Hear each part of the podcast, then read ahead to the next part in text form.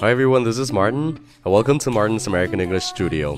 Be sure to like, subscribe to my official account, and go comment down below. Get you, I feel something tell me. 哎，你干嘛去啊？啊，我出去办点事儿。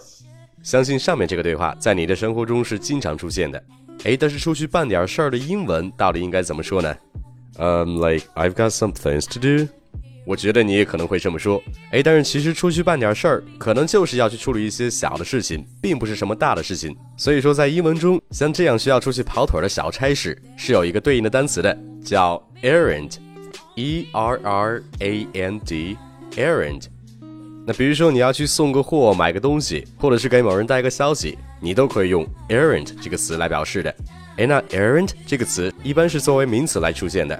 那与它搭配的动词，你一定要记住是 r u n run to run an errand to run an errand。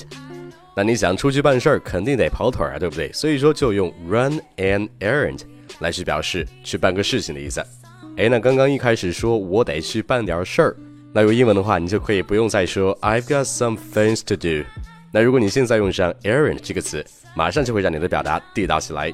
那这样的话，你就可以说 I've got some errands to run。I've got some errands to run。哎，那 errand 这个词，老外真的是很常用的。那如果你有心的话，在一般的生活口语中，你肯定会听到他们这么说。哎，此外，我们家里都是有老人的，那作为晚辈。如果时间允许，经常去帮老人跑个腿儿也是很正常的。那比如说，我经常给我姥姥跑腿，那就可以说 I often run errands for my granny. I often run errands for my granny. 哎，那这句话中的最后一个词 G R A N N Y granny，它其实就等于 grandmother。但是在口语里，老外经常会把 grandmother 这个词直接说成 granny，granny。所以说，通过这句话，你要知道，Granny is grandmother， 并且你听这个 Granny 一共就两个音节，那对于你来说是不是更简单了呢？所以说，赶紧把这个词给记住，用起来。哎，此外，关于 errand，其实还有一个固定搭配，叫做 send someone out on an errand。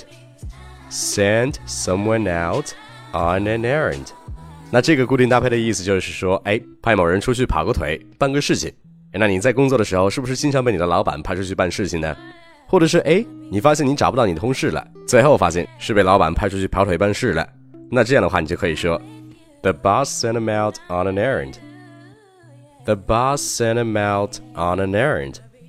那你刚刚学到了这个固定搭配的话，那你就知道这句话是说，哎，老板把他派出去跑腿办事儿了。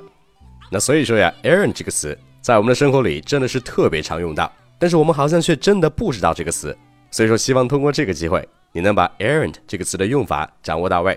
首先，第一个是 to run an errand，就是去跑个腿儿办件事儿；第二个是 send someone out on an errand，就是派某人去跑腿办事儿。你都学会了吧？赶紧用起来！那更多地道有趣、对你有帮助的美语学习内容，都在我的微信公众号“马丁柳美语工作室”。没关注的，赶紧去关注。那如果你关注了，也希望你能多多分享，让更多的人知道马丁柳美语工作室。Alright, that's pretty much it. And don't forget to tune in next time. Love you guys. Peace.